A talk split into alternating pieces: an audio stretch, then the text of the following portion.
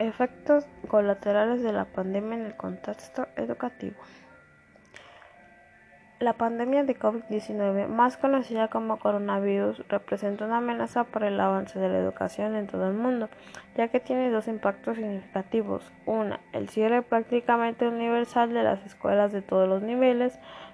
La recesión económica generada por las medidas de control de la pandemia. Un punto total si no se realizan esfuerzos considerables para contrarrestar estos efectos, el cierre de las escuelas provocará pérdidas de aprendizaje, aumento de la deserción escolar y mayor desigualdad y la crisis económica, que afecta a los hogares, agravará el daño debido a la reducción de la oferta y demanda educativa. Esos dos impactos tendrán en conjunto un costo a largo plazo sobre el capital humano y el bienestar.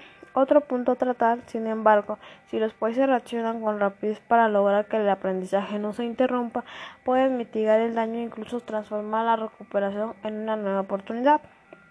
Mm, las respuestas en materia de políticas que se necesitan para alcanzar esa meta pueden resumirse en tres etapas superpuestas. 1.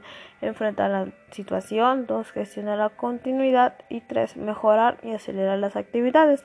Por último punto, en el contexto de la implementación de estas políticas, el objetivo de los sistemas educativos debe ser recuperarse, pero no repetir lo hecho anteriormente, dado que en muchos países la situación antes de la pandemia ya se caracterizaba por un grado de aprendizaje demasiado bajo, altos niveles de desigualdad y avances lentos. Mi opinión sobre esto es que pues precisamente no todos tenemos lo suficiente, se puede decir económicamente, ¿no? Porque es algo preocupante y es triste a la vez.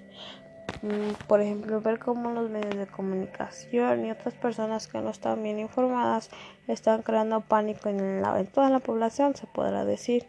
Pero la gente está invitando a todos a comprar de forma desmedida. Pero aquí una pregunta, ¿qué pasa con las demás personas que apenas están juntando dinero para comprar algunas cosas? Los que no pueden salir a trabajar y no cuentan con los recursos están más perjudicados, ¿no? Ahorita más con esto, pues no, algunos más que nada supuestamente no debemos de salir nadie, pero pues si no trabajamos, entonces no tenemos no dependizamos de así que pues del trabajo como para ayudar a nuestros padres no nuestros padres darnos a nosotros nuestro futuro.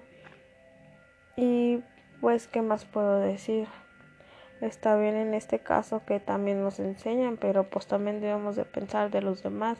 No tenemos o no tienen la oportunidad como otros tienen